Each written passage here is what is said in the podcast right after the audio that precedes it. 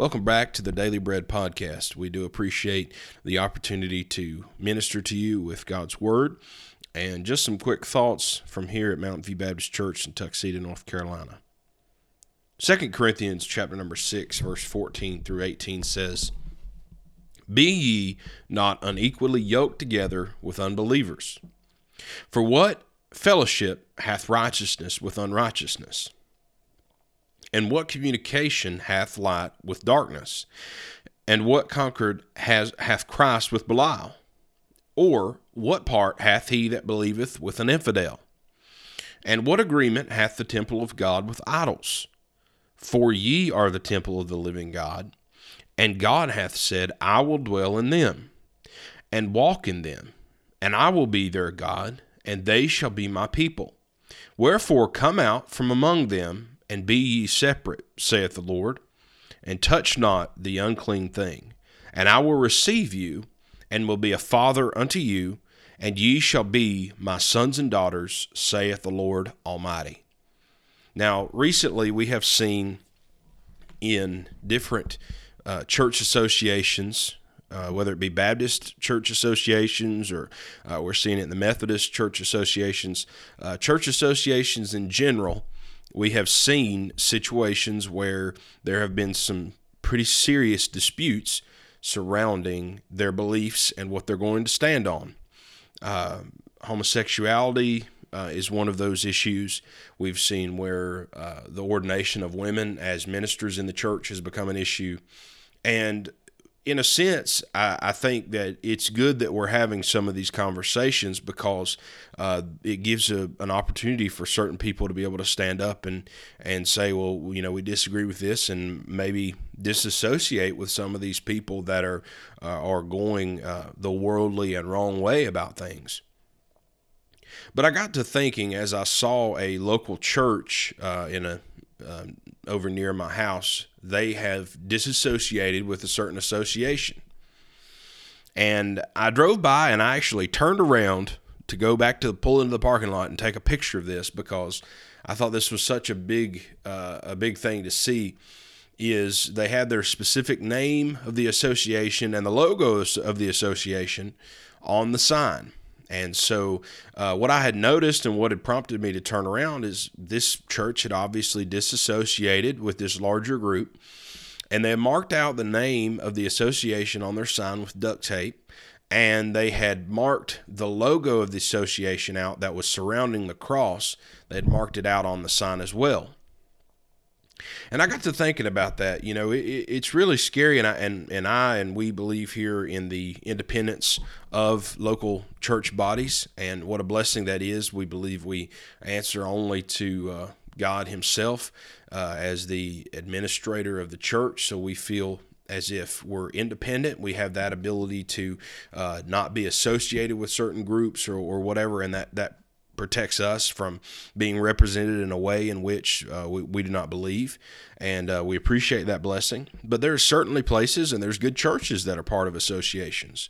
But when, when these things come about and we see splits in, in these associations, I got to thinking about the community and what the community sees. People that do not go to church maybe drive by and they see uh, those things marked out on the sign. And and what does that look like to a to a lost person?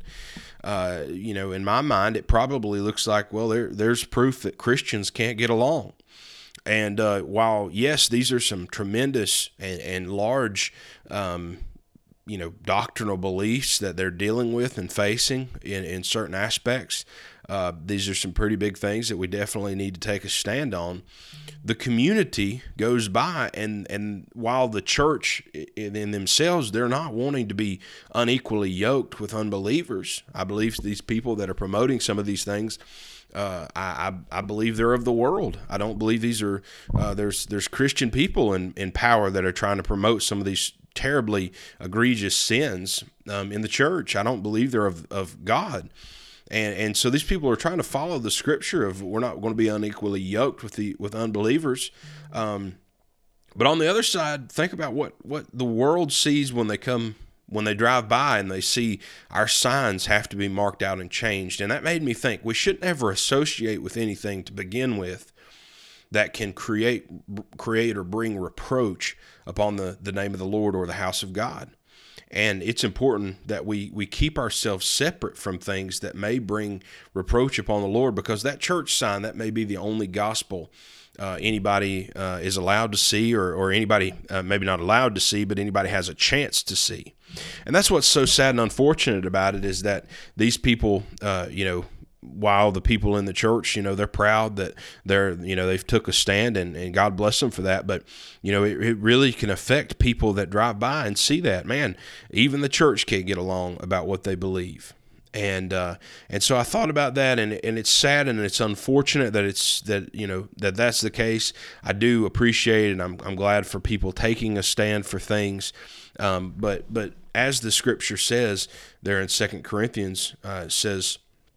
Wherefore come out from among them, and be ye separate, saith the Lord, and touch not the unclean thing.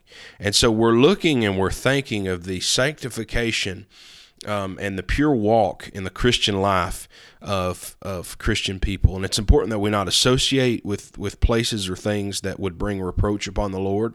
It's impo- it's important that we would separate from ungodly things and ungodly associations uh, that that might bring reproach upon the Lord. Um, and, and this church sign it says, "Have you fallen asleep with your eyes open?" And uh, and I thought that was fitting as they have you know separated from an association that is uh, certainly uh, promoting ungodly things, promoting worldly things, promoting sin openly. Uh, they, they said, Have you fallen asleep with your eyes open? And so many Christians have today. And so we need to be sure that our associations are pure, our associations are holy. I'm not saying that those are necessarily wrong in every case, um, but we need to be assured with our church associations, our personal associations, that they are pure and they're holy. Uh, be ye not unequally yoked together with unbelievers. For what fellowship hath righteousness with unrighteousness? It's not God's intention that his children are in, in fellowship in the aspect of uh, church fellowship with unbelievers. It's not uh, a, a lost person lost person's job to lead the church.